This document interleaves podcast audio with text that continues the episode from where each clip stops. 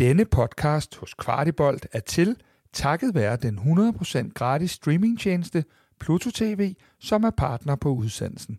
Få lyden af København, når Kvartibolt og Amalie Bremer tager dig ind i fortællingen om tilblivelsen af FC Københavns kvindehold. På vegne af Pluto TV ønsker vi alle god fornøjelse.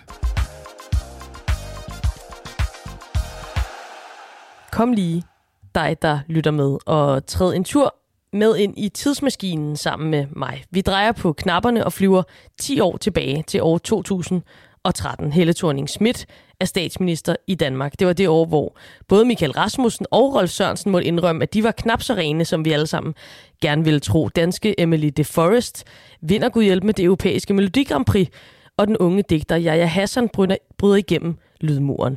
Niklas Bender, han kører spritkørsel og får et halvt års karantæne fra det danske landshold.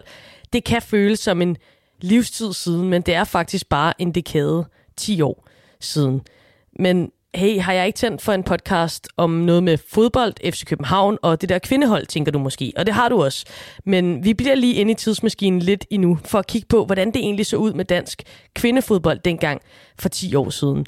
I 2012, 2000, og 13 sæsonen, der hed den bedste danske række Elitedivisionen, og der var 10 hold, der kæmpede om det danske mesterskab.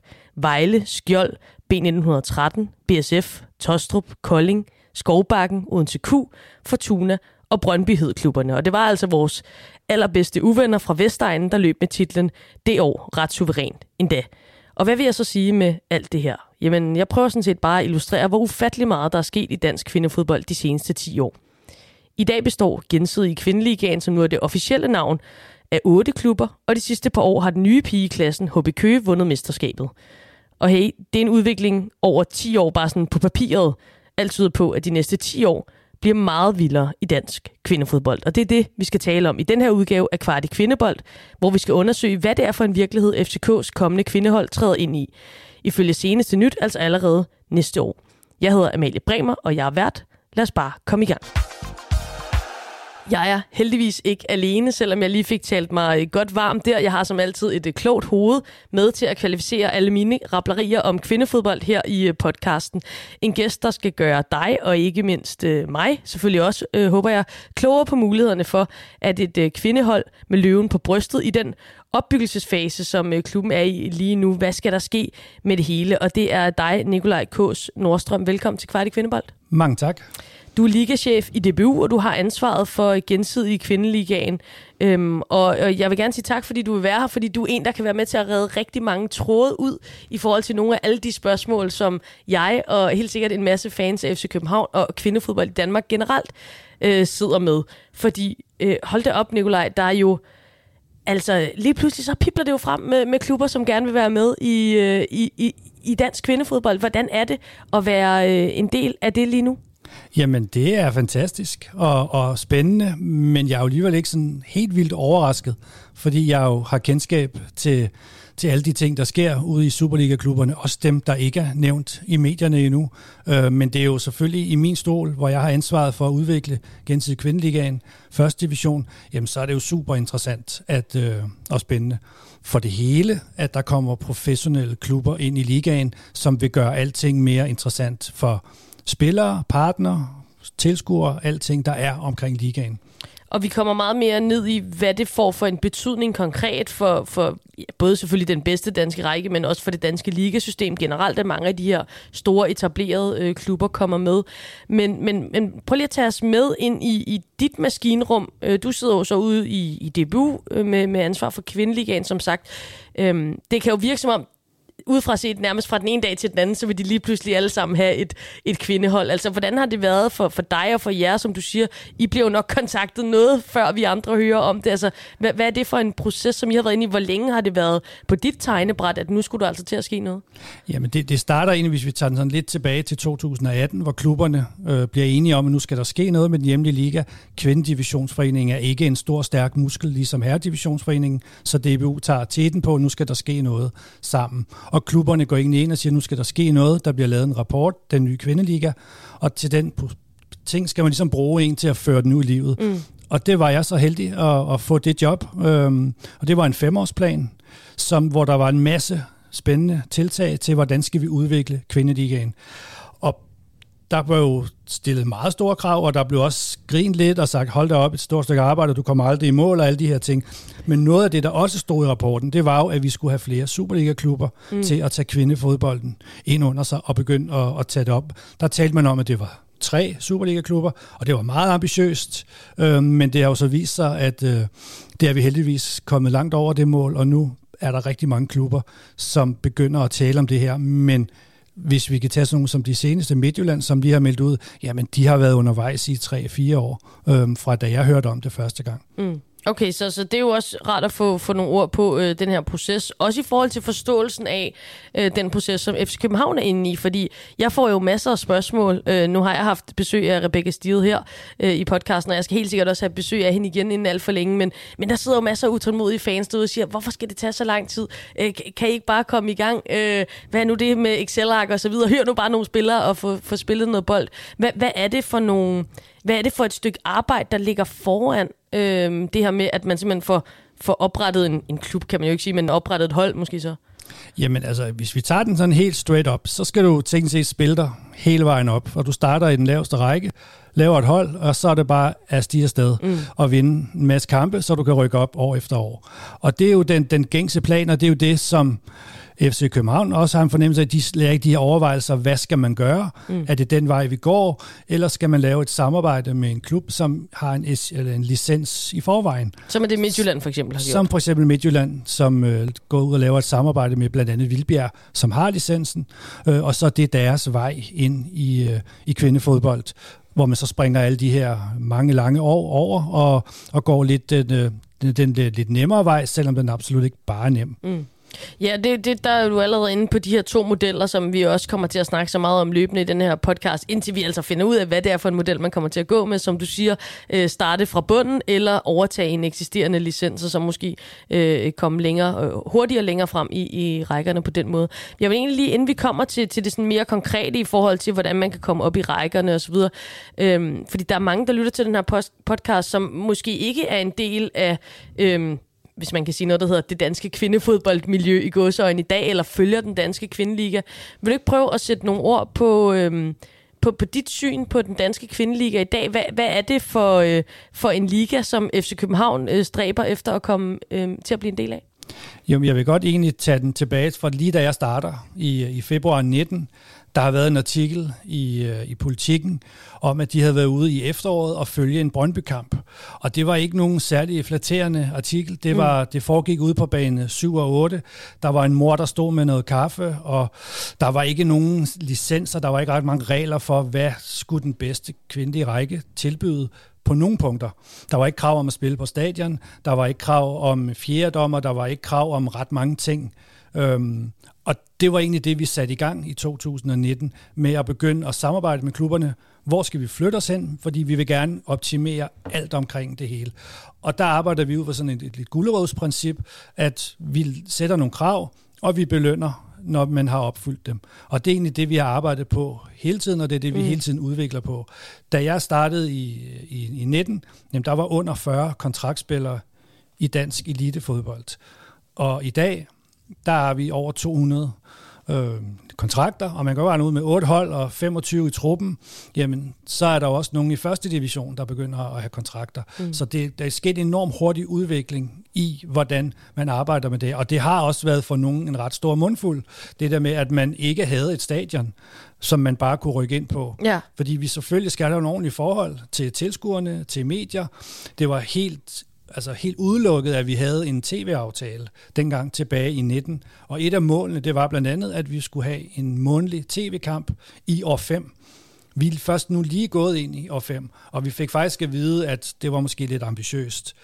Men et godt tegn på, hvor hurtigt tingene er gået, jamen så fik vi allerede en tv-aftale for, for to år siden, hvor alle kampe bliver vist og produceret på, på Viaplay, mm. og en tv-kamp også på TV3 Sport. Så det er gået rigtig, rigtig stærkt. Øhm, og det er jo det, vi hele tiden skal prøve at holde klubberne med i loopet, og de nye, nye klubber, der kommer ind, jamen de skal jo også kunne leve op til alle de krav, som der er for at, at være en del af, af, af gensidigt kvindelige hold. Og det er, der er mange ting øh, at tage hensyn til, og det er jo det, som når du kommer ind, skal kunne leve op til. Og øh, nu ved jeg ikke, hvor meget øh, at du er nede i, i, i den del i forhold til os ude i klubberne, Nicolaj, så, så hvis det ikke er dit bord, så må du bare sige næste spørgsmål. Men, men øh, jeg, jeg tænker, når du fortæller, som du gør her, så vil der også sidde nogen derude, fordi det er jo en, en stor bekymring øh, blandt fans af FC København også. Hvordan skal det hænge sammen med økonomien? Er kvindefodbolden i Danmark bare et sort hul, hvor de her øh, klubber smider penge ned i? Øh, øh hvordan hænger det sammen, den udvikling, som du fortæller om her, også med økonomien ude i klubberne? Altså er det øh, en kæmpe stor underskudsforretning, eller hvordan følger man med på den økonomiske side? Det er, der er helt der er tvivl om, at det er ikke en, en stor økonomisk gevinst i at gå ind i kvindefodbold PT. Dog meldte HB Køge faktisk ud allerede sidste år, at de faktisk havde positive tal på bundlinjen. Men det er jo så også den klub, der er kommet ind med buller og brag, taget mesterskabet, røg Champions League gruppespil, som jo også er noget helt nyt mm. i kvindefodbold, at vi lige pludselig har den del. Og det, som der også er nyt i den del, det er, at der lige pludselig er solidaritetspenge til de andre hold i ligaen, hvilket også er noget helt nyt. Så det internationale ting flytter også tingene. Øh, og, og der er ingen tvivl om, at vi kan godt se, at ved at gå ind i det nu, det er en investering, ingen tvivl om det, men de ting, og så den fart tingene tager, jamen så tror jeg faktisk, at, øh, at det kan blive en god forretning, før man egentlig går og forventer det, hvis man vel og mærke selvfølgelig tænker sig om, mm. og ikke bare går ud og køber en masse spillere og giver dem de tårnhøje lønninger. Man skal selvfølgelig arbejde med fornuft, det, det er klart.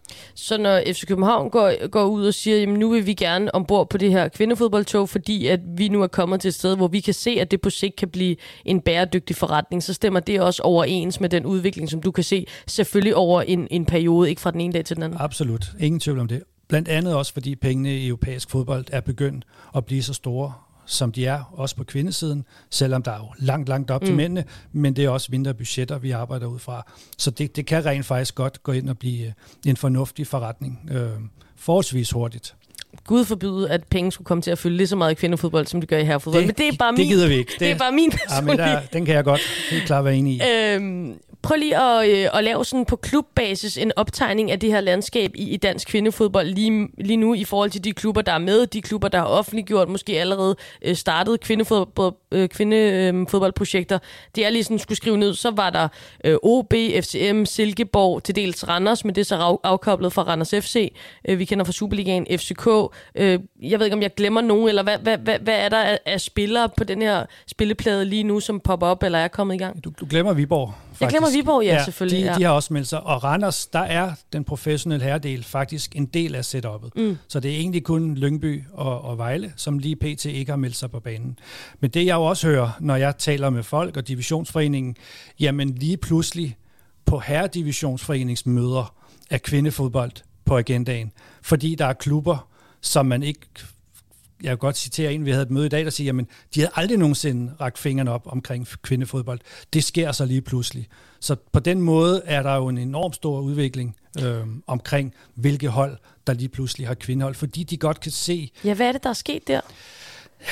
Det er, det, det, det glædeligt vil jeg sige, ja, de har set lyset, øh, mm. men der tror jeg, der er rigtig mange elementer i det. Der er samfundstendenser, der er noget omkring, at der er ligestilling. Øh, spillet er blevet enormt interessant. Der er mange flere piger, der spiller fodbold. Øh, I det hele taget, så vokser det bare, og så er de jo heller ikke blinde for, hvad der sker ude i Europa. Øh, vi har lige haft et fantastisk VM, øh, så der er mange elementer i det, der gør, at folk siger, okay, jeg tror heller, vi bliver nødt til at være med på den her vogn af mange årsager. Mm. Lad os prøve at tage øh, FCK-brillerne på. Øh, nu sidder vi jo her inde øh, i parken, og der er FCK-trøjer øh, på væggen og så videre, så, så det er selvfølgelig også det udgangspunkt, vi har i, i øh, kvart i kvindebold her. Øh, bliv lidt konkrete. Der er rigtig meget at snakke om, hvordan øh, holdet herinde skal konstrueres, som du også allerede har været inde på, øh, hvor de skal træde ind i et ligasystem, eventuelt i, for, i forhold til den ene eller den anden øh, model, som det er. Øh, I dag, øh, hvis man opretter en helt, øh, et helt nyt hold, øhm, uden at overtage en, en licens, altså hvis det var den model, model man gik med opret fra bunden. Øh, hvor, hvor træder man så ind henne i, i det her system, som er øh, kvindefodbold på seniorniveau i Danmark? Jamen, så er det helt nede i serierækkerne, og så er der lang vej op. Så kan man spille mod mig over i Nørrebro United. Det er, dog var det 11 mands. ja, ja, men, øh, ja, så, men det er rigtigt. Ja, det, er, det er den lange vej fra, fra serierækkerne, og så spille sig hele vejen op. Ja, og, øh, og det er den slagende vej, øh, hvis man tager den model. Hvis man til gengæld overtager en eksisterende øh, licens, er det så bare sådan, at man med et øh, snuptræ træder ind, hvor end den licens nu var før? Altså lad os lave et crazy tankeeksperiment. FC København overtager, det er ikke et crazy tankeeksperiment, det var faktisk noget, der var på tegnbrættet. Lad os sige Sundby, da de var i, i kvindeligaen. Som fra den ene øjeblik til den anden, så kunne FCK være i kvindeligaen, eller hvordan?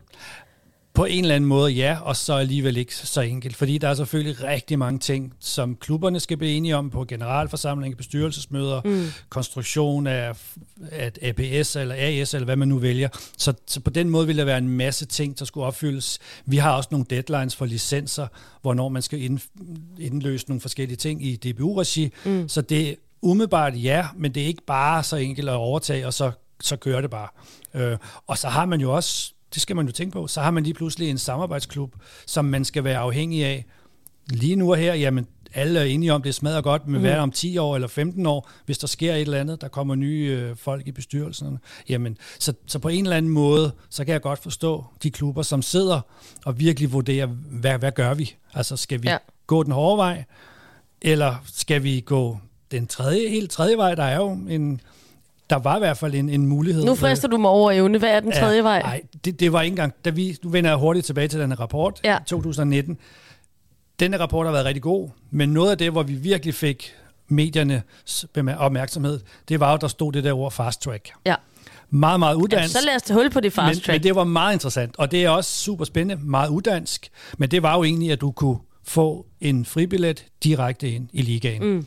Og det, øh, Hvad er det gode argument for at øh, oprette sådan en fast track? Ja, men dengang var det jo, fordi man godt ville have store klubber eller investorer ind i kvindefodbolden, fordi mm. man jo godt vidste, at det var det, der skulle til. Man fandt bare også ret hurtigt ud af, at det var meget udansk. Øhm, og det kan jo hurtigt virke sådan lidt uretfærdigt. Man får ja, en forlomme på en eller anden måde, bare fordi man er rigtigt. FC København eller FC Midtjylland, som i virkeligheden ja. jo har sovet lidt på de her ting. Og så lige pludselig vågner de op, og så får de bare så lov til at springe over i køen. Ikke? Ja. ja. Øh, men det er egentlig ja. Og den blev også taget af bordet igen, fordi at det var ikke det rigtige at gøre på det tidspunkt. Og så kommer det store men. Mm. Nu er den jo faktisk genoplevet. Ja. Øhm, blandt andet også af pres fra, fra flere Superliga-klubber, som siger, jamen, hvis vi skal følge med den der udvikling, der sker ude i Europa og i verden, hvor det går rigtig stærkt, jamen så skal vi have nogle af de store spillere på banen. Så nu sker der faktisk det, at Fast Track er blevet genoplevet. Ja. Der er en proces i gang. Først så hørte vi, at man kunne overveje, skulle vi lave noget, så man kan røge direkte i, i anden division. Øhm, men nu er det rent faktisk på brættet, og det går faktisk i høring i starten af næste uge, om at øh, en fast track i første division, øh, den mulighed bliver åbnet op. Så det er jo, det er jo super interessant. Det tror jeg godt, vi kan sige er en lille breaking her i kvart i Findebold. Det er det, ja. Okay, så en fast-track-løsning, der er blevet øh, vækket op fra de døde, øh, som betyder, at selvom man laver et hold helt fra bunden, nu siger jeg så i godseøjne helt fra bunden, så vil man øh, kunne få, øh, ja, komme ind på det her fast track, og så lige fast track hedder det, og så, øh, og så starte sin rejse i første division. Ja, men det der jo så er i sådan en fast track, der følger jo rigtig mange krav med. Mm. Og det er jo så der, hvor vi også fra DBU's og Kvindedivisionsforeningen ligesom kan speede tingene op og sige, jamen hvis I vil have den plads, så kræver det også følgende. Ja. Og så en masse konstruktive ting omkring forpligtelser på ungdomsarbejde, for eksempel. Mm. Øh, sørge for, at en vis antal del af spillere er kontraktspillere er danske, og homegrown, og alle de her ting, så vi egentlig bygger et stærkt fundament op i de her klubber, så det er ikke bare en klub, der kommer ind, hyre 24 spillere, og så kunne de teknisk set være væk i morgen, men at man simpelthen gør det ordentligt. Mm. Så der bliver sat en masse krav, som jeg selvfølgelig godt tror, at, øh, at de store klubber kan leve op til. Vi skal snakke øh, meget mere om det her fast track, fordi det er øh, rigtig, rigtig spændende, at det er noget, som du øh, bringer på bordet her. Det er selvfølgelig noget, jeg vil håbe. Jeg hører jo også øh, rundt omkring, at der, der bliver snakket uha af fast track nu tilbage og så videre. Du siger så, at det kommer i høring i starten af, af den kommende uge. Øh, meget selvfølgelig spændende og, øh, tænker jeg, essentielt for det projekt, som FC København øh, arbejder på lige nu. Øh, hvis vi lige skal vente den om, øh, du siger også, det var jo noget, der blev lagt i graven, det er jo meget udansk. Øh, det, det er klart, det favoriserer jo øh, nogen, og der er måske også nogen derude, som har været med hele vejen, som vil sige, jamen, hvad nu det, skal vi så blive overhældet indenom af, af de store Superliga-klubber? Hvad er ligesom, øh, kan man sige, objektivt set argumenterne imod sådan en fast-track-ordning? Jamen, det er jo, der er jo nogen, der bliver kørt lidt henover. Øh og det kan der jo være rigtig mange holdninger til. Øhm, Hvad er holdningerne derude? Er der ja. nogen, der har stillet sig på hælene, eller er konsensus, uh, det er godt for os alle sammen, det her? Ja, ja, selvfølgelig er der nogen, og jeg har også snakket meget om i starten, vi er jo vi er meget forenet, og vi gør tingene sammen, men jeg mm. snakker også lige i øjeblikket meget om, at vedebrødsdagene er slut. Ja. Det kan jeg også godt mærke i min position. Man er ikke lige så villig til at flytte en kamp, man er ikke så villig lige til at gøre nogle ting, fordi det kunne hjælpe modstanderne. Sådan var det ikke i starten. Det er måske blevet mere kompetitivt også? Det er fuldstændig. Det er jo fordi tingene er blevet mere professionelle, der er mm. kommet flere penge ind, øh, og så sker der jo noget med mennesker og ting, og det er jo bare en naturlig udvikling, ja. at det er sådan. Ja. Men jeg, jeg synes også, at jeg hører nogen klubber, der godt kan se, at for at udvikle dansk kvindefodbold, så kunne det her godt være en nødvendighed. Mm. Selvom man ikke synes, det er den verdens fedeste idé for ens egen klub, så kunne man godt se, at det ville være for helheden en god idé. Så jeg deler jo navn med en, øh, en kvinde, der har været med i Paradise Hotel en gang, som var god til at bytte om på sådan noget med ordsprog. Men det er jo noget med, når det regner på præsten, så drøber det på dejen. Er det noget i den, ja, eller er det omvendt? Det ved det jeg ikke. noget den stil, det, er vel, det, det er vel den tankegang i virkeligheden, at, at det, øhm, uden at det skal overhovedet lyde nedladende over for de mindre klubber, men, men at øh, i og med, at man kan få FC Midtjylland, man kan få FC København, man kan få øh, OB, Silkeborg, Viborg, som du siger, øh, med, så vil det bredt løfte dansk kvindefodbold, og dermed også være til gavn for de andre klubber. Lige præcis. Og jeg har da hørt en af ligaklubberne, jeg ikke lægge navn på, at sige, jamen prøv at vi ved godt på den lange bane, der skal vi måske gå efter at blive et rigtig godt første divisionshold. Okay. Og det må jeg sige, det, det, det er en hård erkendelse også. Det er, det er stærkt. Jeg synes, det er enormt stærkt, øhm, at man kan sætte sig selv i den position og være klar over, jamen, hvor er vi? Ja. Ja, fordi det, det, det handler vel om en balance også øh, for, for dig som ansvarlig for, for de her ting. Øhm, og at finde den der balance mellem at have respekten for dem, som også har jo lagt fundamentet og lagt de skinner, som de andre nu så kan komme, komme bullerne henover. Jamen, det er fuldstændig rigtigt. Men jeg tror også, at de er godt klar over, at det vil, som du siger, det vil også regne ned på dem positivt på mm. forskellige niveauer. Ja. Øh. Og hvad er det for nogle... Øh, forsamling og udvalg, øh, hvor de her beslutninger blev taget. Nu siger du noget med en høring. Øh, du har nævnt Kvindedivisionsforeningen. Øh, du er så øh, øh, øh, ligachef i DBU-regi øh, med ansvar for, for kvindeligaen. Hvor, hvad, ja, hvad er det for nogle hvad kan man sige, instanser, hvor det her det skal besluttes? Hvem, hvem er det, der trykker på knappen i sidste ende? Jamen, i sidste ende, der er det klubberne, der skal sige ja til, at det her... Det, så kvindedivisionsforeningen? Ja, Eller, og deres ja. medlemmer, ja. som jo er klubberne. Okay, og er det simpelthen en, en afstem... Hvordan fungerer det i praksis? Jeg ved ikke, om det er sådan rent afstemningsmæssigt, men det er jo, hvordan de nu kommer frem til det, mm. og siger, jamen det her det er det, vi kan blive enige om, det er den vej, vi går. Ja. Øhm, og så er der jo selvfølgelig, der er DBU ret skarpe på, hvordan sådan nogle ting, og det sidder jeg ikke ret meget med i min hverdag overhovedet. Øh, det er der nogen, der er meget bedre til og mm. klogere til, og lidt mere Excel fixeret, end jeg er. Øhm, så så det, er, det er der faktisk styr på. Hvor stor en del er at, at, at du og dine kollegaer i DBU er, er klubbernes proces i alt det her? Altså har du for eksempel møder med, med FC Midtjylland, med, med Rebecca Stiel herindefra i forhold til øh, sparring omkring de her projekter. Øh, jeg tænker også, der, der, der foregår sikkert også noget lobbyarbejde omkring fast track, alle de her ting. Altså, hvordan er man en del af hinandens processer på den måde? Jeg vil sige, vi, jeg har talt med alle klubberne, og ja. jeg har også haft nogle rigtig gode møder med Rebecca, og vi er jo også tidligere kollegaer, øh, og det, det gør jo også tingene nogle gange lidt nemmere. Mm. Jeg har også haft møder med nogle andre spændende mennesker herinde i FC København, øh, omkring, selvfølgelig fordi de har nogle spørgsmål omkring, hvad er det her for en størrelse? Og det samme har jeg haft øh, med, med, med de klubber, som er på vej, og nogle af dem, som også allerede har meldt ud. Øh, og det Ja, det er jo nok bare meget naturligt. Men der er faktisk en ret stort samarbejdsvilje i kvindefodbold, øh, også til at hjælpe hinanden. Hvorfor tror du egentlig, det er sådan? Fordi det, er, er det det der med, nu siger du selv hvidebrødsdagene, altså fordi det, det er jo øh, ved at, at, at, at rykke sig til et niveau, hvor det er kompetitivt, der er penge i det. Det er øh, også vigtigt at hytte sit eget skin, fordi ellers kommer der nogle andre og hytter det. Men, men er der alligevel stadigvæk en, en eller anden form for fornemmelse af, at vi, vi er alle sammen nødt til at trække i samme retning for at opnå noget, et, et større hele på en eller anden måde? Ja, det vil jeg mene. Der er, altså, det, nu kan jeg jo ikke sige, hvordan det er på herresiden 100%, mm. men jeg føler, at der er et større samarbejdsvilje. At der er en stor samarbejdsvilje omkring kvindefodbold i Danmark. Og det er jo selvfølgelig for min stol fantastisk, fordi på Ligakontoret, vi er jo rigtig meget ude og tale med klubberne om, om alting, fra fans til licenser til tv-aftalen, altså det hele. Øhm, Og det var også i sin tid alle klubberne, der blev enige om, hvad er det, vi vil. Og man lagde hånden på kogebladet og sige, vores mission, det skal være at inspirere piger til at drømme. Mm. Og det er noget, alle klubberne er blevet enige om, og det er noget, alle klubberne arbejder med hele tiden. Øh, så på den måde er der sådan en stor samhørighed. Vi skal øh, snakke meget mere om øh, den danske kvindeliga, den virkelighed, som FC København øh, forhåbentlig kommer til at træde ind i sammen med en masse andre danske klubber. Øhm, og vi skal også snakke om noget med talentarbejdet, græsrødderne og, og den der fødekæde op til, til de store klubber øh, lige efter en, øh, en lille afbrydelse her.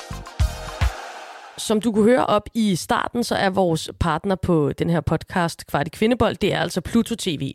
Og der sker også ting og sager derover for tiden. Hvis du har tændt for den her podcast, så er du måske forhåbentlig nysgerrig på kvindefodbold. Og den nysgerrighed, den kan du altså få stillet helt gratis hos Pluto TV. De har nemlig lige nu indgået et samarbejde med den tyske streamingplatform DAZN, og det betyder, at du fremover kan se kvindefodbold fra den bedste spanske liga, hvor du blandt andet kan nyde danskerne Sine Brun, Sofie Svava og Karoline Møller i Real Madrid. Og så kan du se verdens bedste klubhold, FC Barcelona. Og det er altså objektivt set, fordi øh, FC Barcelona de vandt kvindernes Champions League i den forgangne sæson, og den turnering kan du gud hjælpe med også se kvitterfrit på Pluto TV fremover. Det er altså lækre produktioner, det er store stadions med tusindvis af mennesker, og det er øh, bare god bold, øh, kan jeg sige, for mit eget vedkommende. Så hurra for, at Pluto TV nu gør kvindefodbold fra allerøverste Annette Heikhylde tilgængelig, tilgængelig for os danskere. Du finder det hele på kanalen der Zone Women's Football inde på Pluto TV, og så er det altså bare om at øh, tune ind, når sæsonerne de starter lige om et øjeblik. Nu siger jeg øh, tilgængelighed i forbindelse med øh, Pluto TV her, hvor man kan se kvindernes Champions League og, og andre ting fra den kommende sæson. Øhm, ude i DBU, der, der hører man også tit, at vi skal have medierne mere med i forhold til dækningen af kvindefodbold. Du har selv været inde på, at tv-aftalen var afgørende for, at kvindeligaen kunne løfte sig. Hvor vigtigt er det øh, for dig som, som ligachef også, at der er flere øh, partnere, hvis man kan sige det sådan, eller flere spillere omkring kvindefodbolden, som, som chipper ind i forhold til at drive det fremad? Jamen, det er alt afgørende med medieomtale, og, og meget mere medieomtale. Da vi startede i 19, jamen, der var ikke engang en hjemmeside om landets bedste række for kvinder, så det måtte vi selv påtage os, den opgave. Øh, når vi talte med bold.dk var overhovedet ikke interesseret. Vi talte med Mediano, og det kan I godt, hvis I betaler os de her penge. Altså det var sådan meget fokuseret på den del. Øh, TV, altså det var bare sådan en, at der var ingen, der gad at tale med os overhovedet. Men så lige pludselig fik vi hul igennem til Viaplay, vi lavede den her treårige tv-aftale, som jo er ret unik, at alle kampe bliver vist på deres platform, øh, og også en, en runde tv-kamp. En af aftalerne var også, at vi kommer med i onsite hver søndag med highlights, øh, og vi har en masse fordele, hvor klubberne kan bruge highlights på sociale medier. Så det har en enorm betydning for at få kendskabet ud omkring kvindefodbolden, kvindeligaen mm. øh, på, i medierne den er jo ret eksplosiv i øjeblikket. Øh, og vi sidder jo rent faktisk, vores tv-aftale udløber næste sommer, ja. og vi er lige nu i gang med at sondere terrænet for en ny tv-aftale. Jamen lige pludselig er der jo andre end bare Viaplay på banen. Ja, fordi det var mit næste spørgsmål, fordi jeg tænker også, Viaplay, det, med al respekt og kærlighed for, for det produkt, som er kvindeligaen, så har det sikkert også været lidt en, en test, der ved jeg ikke, om man, man kan kalde det, men for dem, altså se, når, lad os kaste os ud i det her, hvad er det for noget? Øhm, og, og, og så er det, jeg vil spørge, har det så været en god tester øh, for dem? Altså når du siger, nu er der lige pludselig andre, der også vil lege med, det tænker jeg er positivt. Jamen det har været en super god tester, og jeg ved, at Viaplay har været ret overrasket positivt over seertallene. Og der er nogle ret fine seertal. Øh, der er nogen, der siger, men vi, vi sammenligner os lidt som en Nordic Bet Ligaen, eller de aller ringeste seermæssigt i Superligaen. Mm. Og det, det er nogle af de seertal, vi har. Vi er selvfølgelig ramt lidt af, at vi jo ikke får måske de allerbedste placeringer altid, øh, men vi har efter øh, omstændigheder nogle ret flotte seertal, og det er jo også det, der er gjort, fordi seertal de er ret tilgængelige. Jamen, det er der jo andre tv-stationer og platformer, der sidder og kigger med på, og så er det lige pludselig blevet interessant. Og det, der også var lidt sjovt, det var jo, at da der var Danmark-Australien på Viaplays kanaler, mm. jamen, det er den mest sete sportsproduktion, de har haft i år mere end Champions League-finalen for herre, mere end deres Formel 1. Så der er jo også et publikum, og når der er et publikum, ja, så er tv-stationerne jo selvfølgelig også mere villige til at lytte på, hvad er de der rettigheder for noget. Øh, og det, så sent som for var meget kort tid siden, jamen der sad en TV2-redaktør, Carsten Vave, og sagde, hvis de der rettighedskøbere, det er nu, de skal slå til, for ellers så er løbet kørt. Mm. Ja, så som alt andet i kvindefodbold, så er det det der med at komme ombord, inden at, øh, at det eksploderer øh, fuldstændig. Og det, der kan man sige, måske internationalt, det, det er så bare for mit eget vedkommende, er det måske eksploderet, men, men der er vi jo måske i Danmark, der, der mangler den helt store eksplosion, og det er jo måske også derfor, at det er attraktivt at komme med nu, inden at det bliver øh, en endnu mere, øh, en endnu større økonomisk muskel, man skal bruge for at, at komme med ombord. Ja, det vil blive rigtig dyrt, hvis du venter 4-5 år med at komme ind omkring og etablere et kvindehold mm. og være med på rejsen. Det, det er der ingen tvivl om. Så det, det er nu, og det er også det, jeg tror, at mange af de her Superliga-klubber øh, har set, at det er nu, hvis vi skal være med. Og der er vel øh, på alle måder en synergieffekt der, altså også, at, øh, at, at, at det her produkt jo vil blive noget mere attraktivt, hvis man lige pludselig kan se, at man kan sende øh, FC København-kampe, øh, og, og man kan lige pludselig sende et kvindedarby, øh, for eksempel. Det vil med til at, at booste interessen for, for sådan en rettighed som kvindeligaen for de forskellige rettighedshaver derude. Der er der ingen tvivl om, at øh, med FC København blandt andet i, i vores landets bedste række, jamen det vil 100% sikkert gavne vores muligheder for at gå ud med de her tv-rettigheder. Og Midtjylland og sådan nogle, de kommer ind. Det, mm. det er der ingen tvivl om som jeg nævnte, så vil jeg også rigtig gerne spørge dig ind til det her. Jeg ved ikke, om det er lidt uden for, for dit ressortområde, men, men jeg tænker også, du har gjort dig nogle tanker om det. Øhm, det er noget af det, man også tit, tit støder på i forhold til det her med, at det pipler frem med, med klubber, som vil være med på øverste niveau i kvindefodbold. Der findes jo ikke i dag øhm, akademier på samme måde, øhm, ungdomsfodbold, der er, der er rettet mod elitemiljøer på samme måde, som vi ser for, på herresiden for, for drengene. Det findes jo ikke øh, i særlig stor udstrækning, i hvert fald på, på pigesiden. Hvor skal, hvor skal alle de her spillere komme fra, som skal spille på de her øh, øh, øh dygtige hold i, i den danske kvindeliga om og ja, 5, 10, 15 år? Jamen, vi, vi har faktisk fået en rigtig dygtig øh, person, Anders Gerber, som er ansat som sportschef i, i DBU, og har kæmpe stor fokus på hele det der udviklingsområde af de unge spillere. Øhm, og der kan vi godt høre, at tingene bliver flyttet hele tiden. Vi hørte også senest med FC Midtjylland, og deres måde, de snakker om det på. De snakker meget om samarbejdsklubberne. De vil have samarbejdsklubberne med. Noget jeg også helt sikkert er sikker på, at FC København kommer til at gøre. Fordi de jo godt har kunne se på herresiden, at det er nødvendigt, at vi har nogle ordentlige øh, forhold omkring vores talenter. At det er det, der skal være med til det, bare gen, dansk fodbold generelt. Mm. Det er der, vi skal vinde på den store klinge.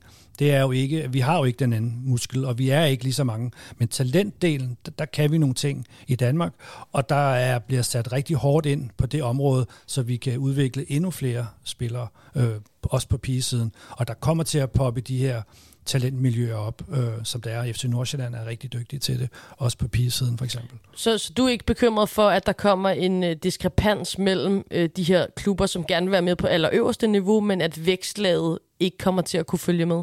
Om jeg er altid lidt bekymret, men det gør så også, at vi hele tiden kommer til at være sådan lidt på det, over det hele tiden, øh, fordi det er noget, vi taler rigtig meget om.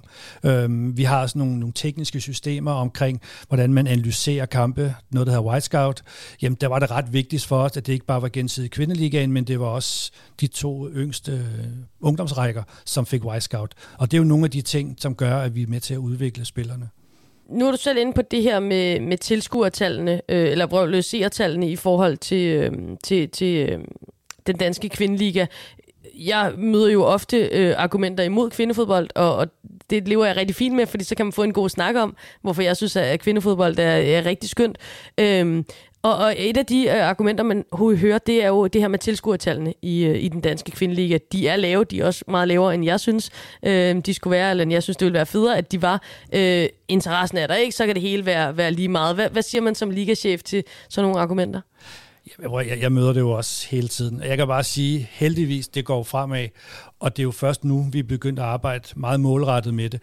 Jeg kan jo godt forstå, at man ikke har været til kvindefodbold for 5 og 6 år siden, fordi det svarer til at bare gå ud og se en, en herreseriekamp, fordi der var ikke nogen faciliteter, der var ingenting omkring ligaen. Det er der først kommet nu her inden for de sidste par år. Bare kravene om, at der skal være en tribune, øh, er jo nyt, mm. øh, og det er der jo heldigvis nu. Men det gør jo så også, nu kan vi begynde at sætte nogle krav til, til vores klubber omkring, ordentlige forhold for tilskuerne, away-afsnit, øh, alle sådan nogle ting. Øh, det har der ikke været. Og så er der også måske noget kultur i Danmark, vi skal mm. have flyttet på omkring det her. Og der tror jeg blandt andet, at nogle af de her lidt større begivenheder kan, kan rykke ved at se, gud, hold da op, det der, altså nu sad jeg selvfølgelig selv og så øh, VM-finalen. Altså det er jo fantastisk fodbold. Og, og hvis du ikke kan se det, så er det fordi, du ikke vil se det. Så er det fordi, du er en stadigræd, der er bare... Så, så, så vil jeg også sige, så glemmer vi dig. Mm-hmm. Så kan vi ikke bruge dig til noget. Men der er masser af andre mennesker, og det hører vi jo også. Også nogle af skeptikerne, som jeg har også mødt mange, der siger, okay Nicolai, jeg skulle godt se, det der fodbold, det sgu blevet super attraktivt at kigge på. Mm. Og det er jo noget af det, som der skal til at, øh, for at få folk til at komme på stadion. Og øh, når man så gerne vil drive den danske liga fremad, øh, hvad er det så for nogle ligaer, man kigger på? Altså, det vil være oplagt for mig at smide et land som Sverige ind i, i diskussionen her. Der, øh, de, de har været langt fremme i forhold til også øh, national kvindefodbold, i, i forhold til os her i Danmark.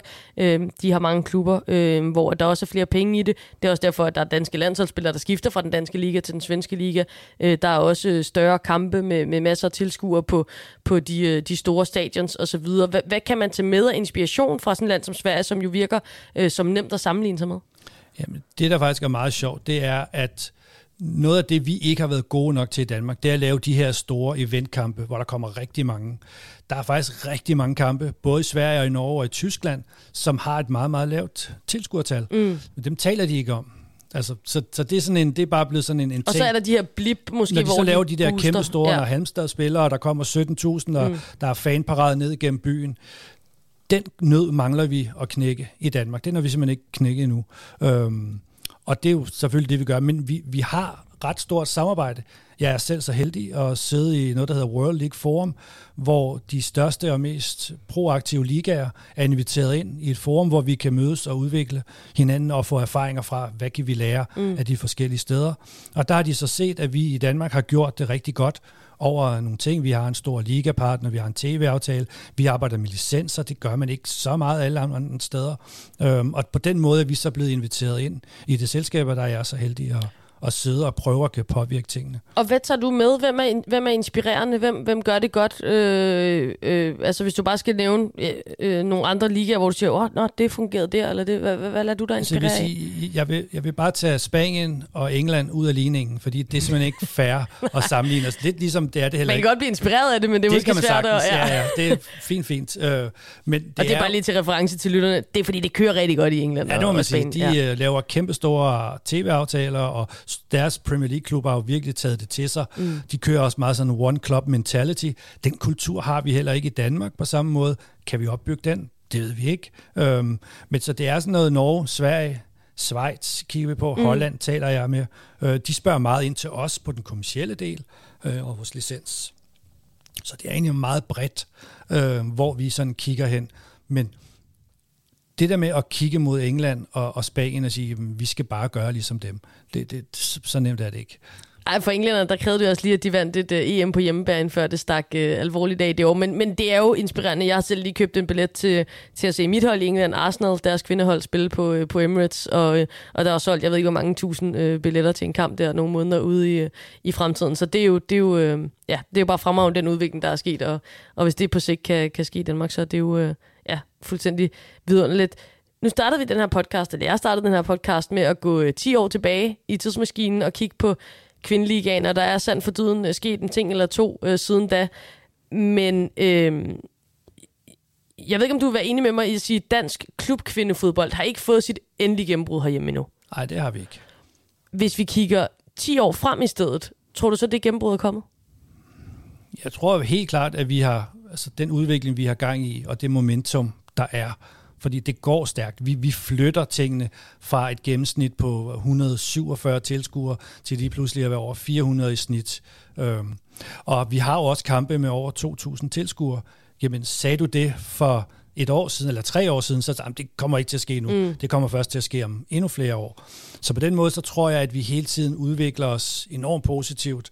Og jeg tror også, det kommer til at gå noget stærkere, når de lidt større klubber kommer ind og viser den muskel, som de har, som, vi, som nogle klubber ikke har, at man kan gøre meget mere på markedsføring, for eksempel. Mm. Fordi det kræves, at vi går ud og markedsfører os meget mere hårdt omkring Fordi når vi går ud og måler, vi måler ret meget på, hvad folk synes, jamen, så er der en ret stor interesse for kvindeligaen i Danmark. Vi er faktisk den liga, der er næst størst interesse for overhovedet af alle ligaer i Danmark. Det er kun Superligaen, der står bedre.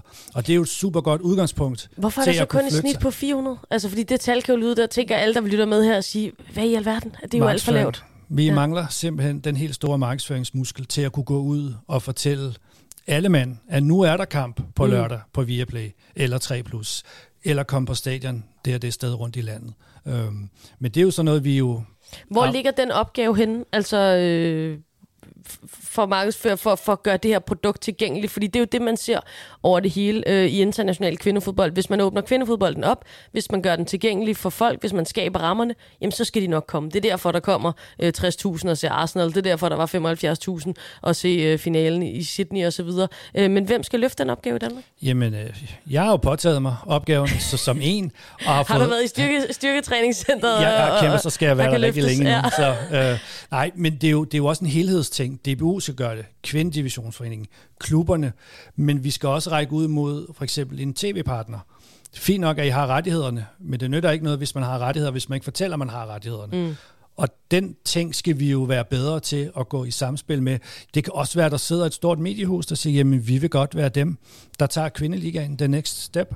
Øh, det kan jo godt være et fremtidigt samarbejde, at øh, vi får nogle flere mediepartnere på, eller store virksomheder, som går ind og siger, det her, det vil vi godt være med til at mm. løfte. Øh, og så vil man få en ret unik platform øh, og have en super attraktiv målgruppe, man kunne komme i kontakt med.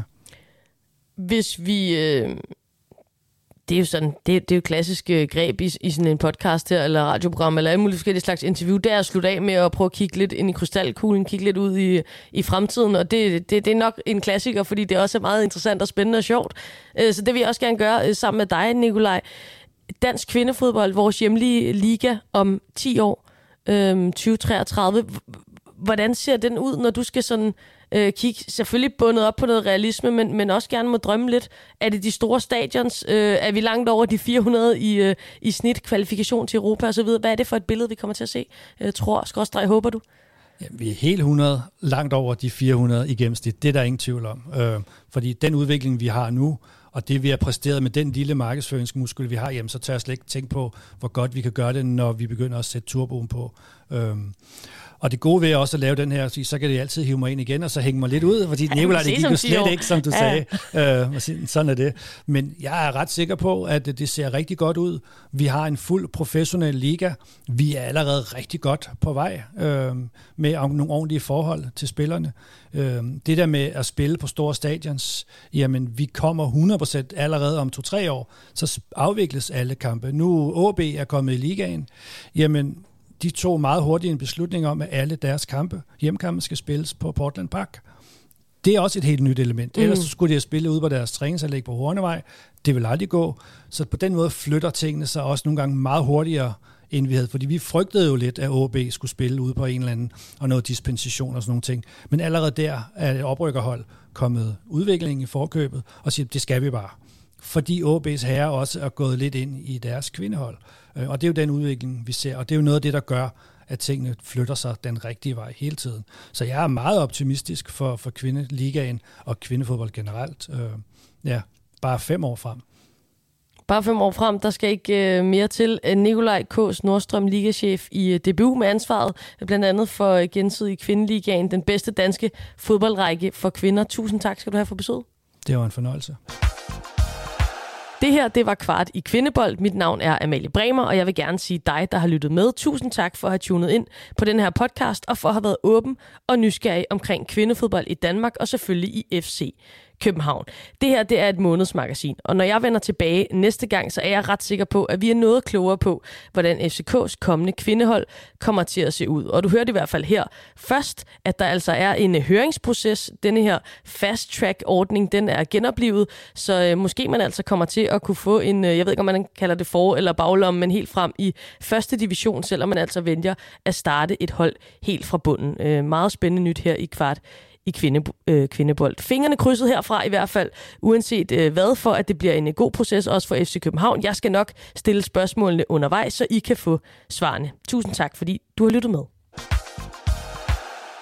Denne udsendelse blev lavet i samarbejde med den 100% gratis streamingtjeneste Pluto TV, der tilbyder over 100 kanaler med forskellige temaer, fra de største reality shows og livsstilsprogrammer til filmkanaler i alle genrer som sport, nyheder, musik og underholdning. Pluto TV kan nemt tilgås og streames på tværs af mobil, web og tilsluttede tv-enheder. Download Pluto TV-appen eller stream fra dit smart-tv, fra din computer, tablet eller telefon, helt uden oprettelse eller login.